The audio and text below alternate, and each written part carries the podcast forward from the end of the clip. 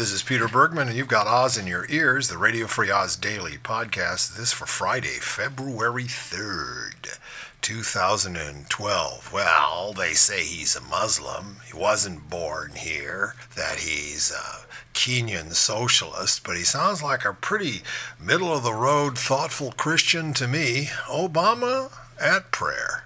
President Barack Obama yesterday tied his proposals to raise taxes on wealthy Americans to his faith, telling leaders gathered at the National Prayer Breakfast that Jesus' teachings have shaped that conclusion.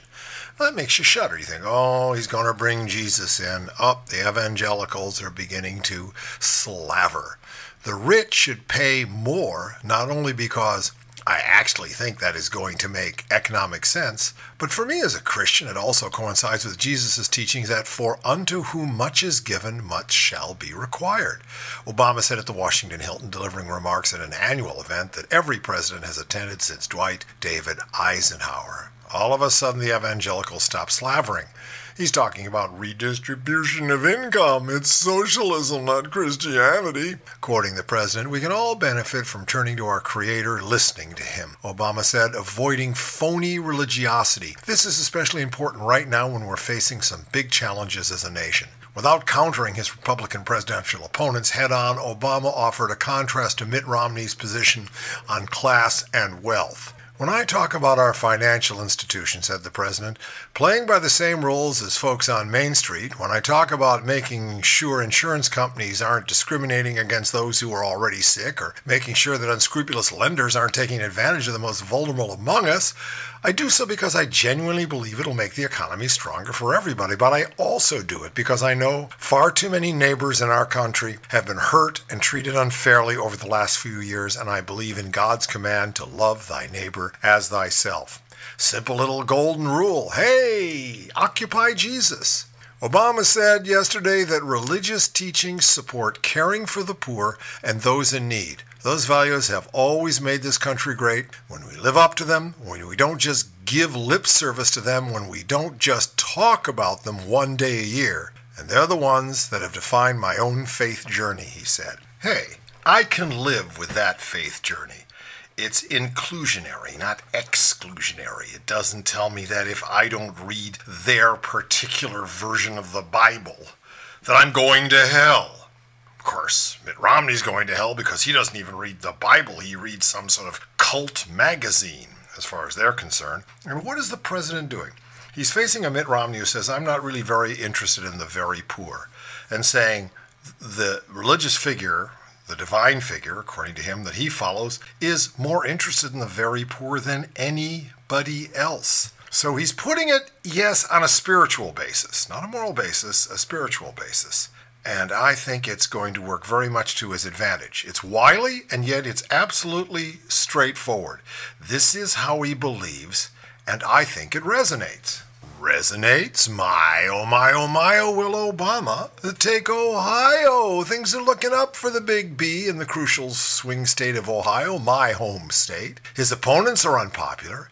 His own numbers are on the rise, and as a result, he holds a healthy lead over the entire Republican field of candidates. No surprise. Kasich, just one of the many Republican governors who went after the unions. In fact, now Mitch Daniels has done it, and they want to do it in Minnesota. We forget, those bastards not only took the House, they took tons of governorships. And terrible things can happen in the state if you own the, the you know, the Congress there, the Senate, and you're the governor. But Kasich got bombed on that one. Okay, so Obama has broken even with Ohio voters 48 48 on approval.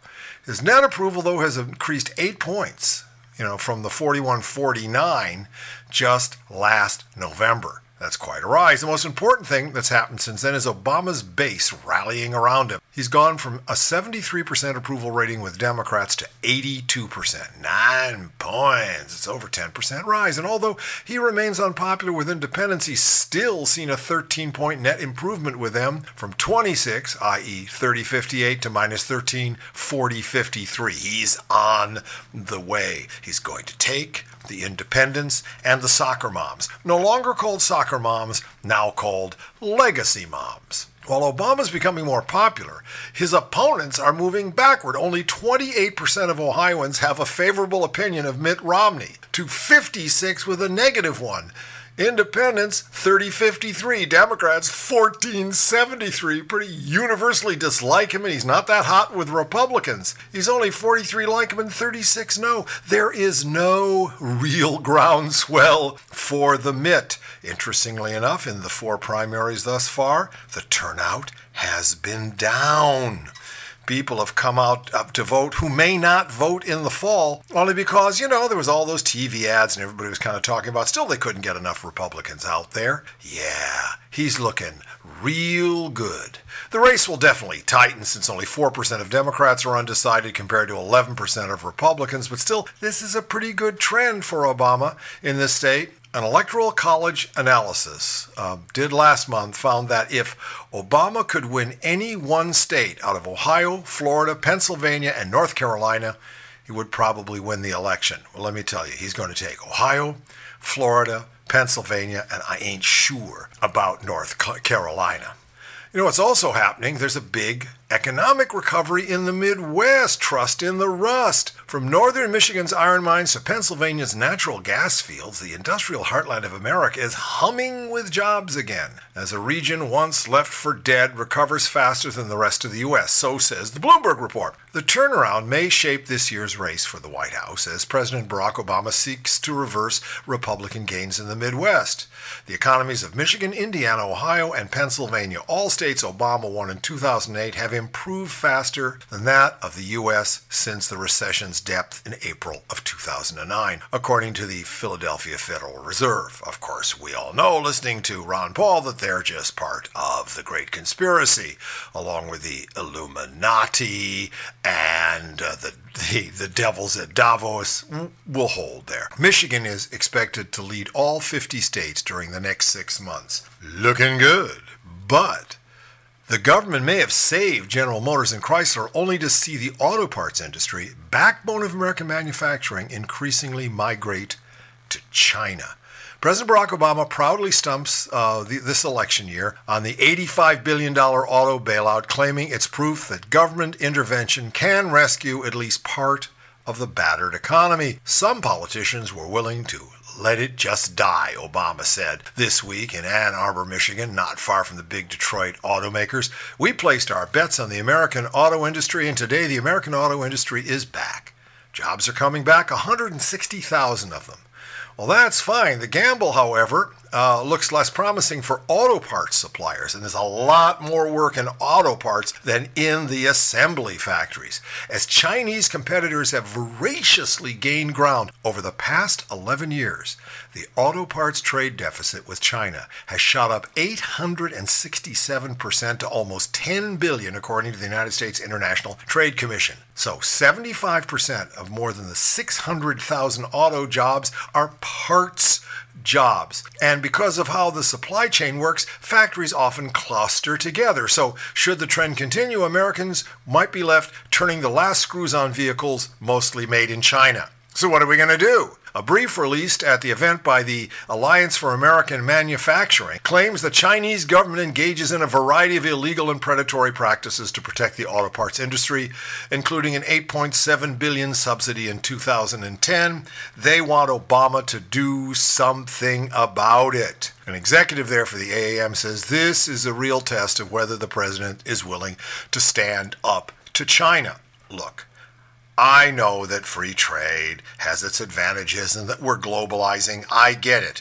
But I'm a mercantilist when it comes to losing our entire manufacturing base.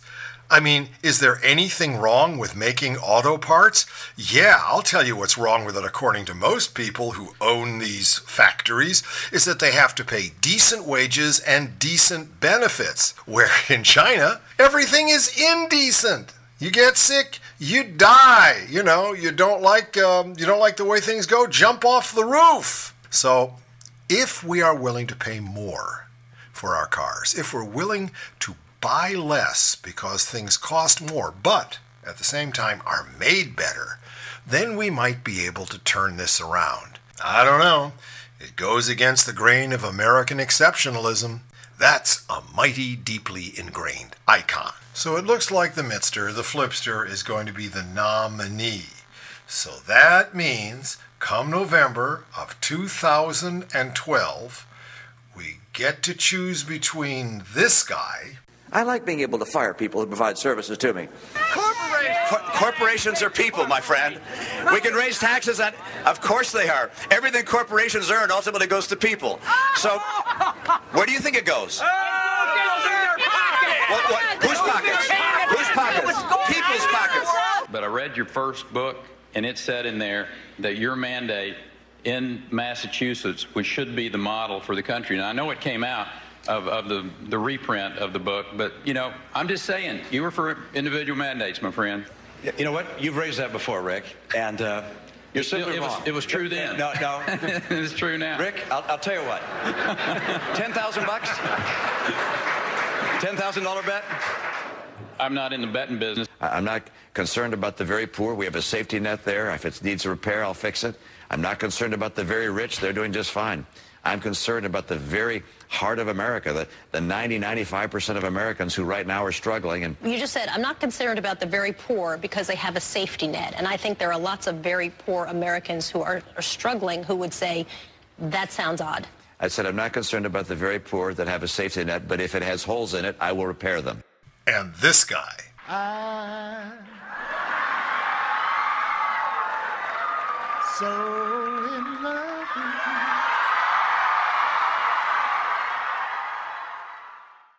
Quite a choice, huh? Pretty obvious to me, but of course I live in the obvious. Now, you all have yourself a wonderful weekend. Come back on Monday so I can put more Oz in your ears. And remember, in these difficult times when you can't tell the ACs from the DCs, we're going to get through this kerfluffle together.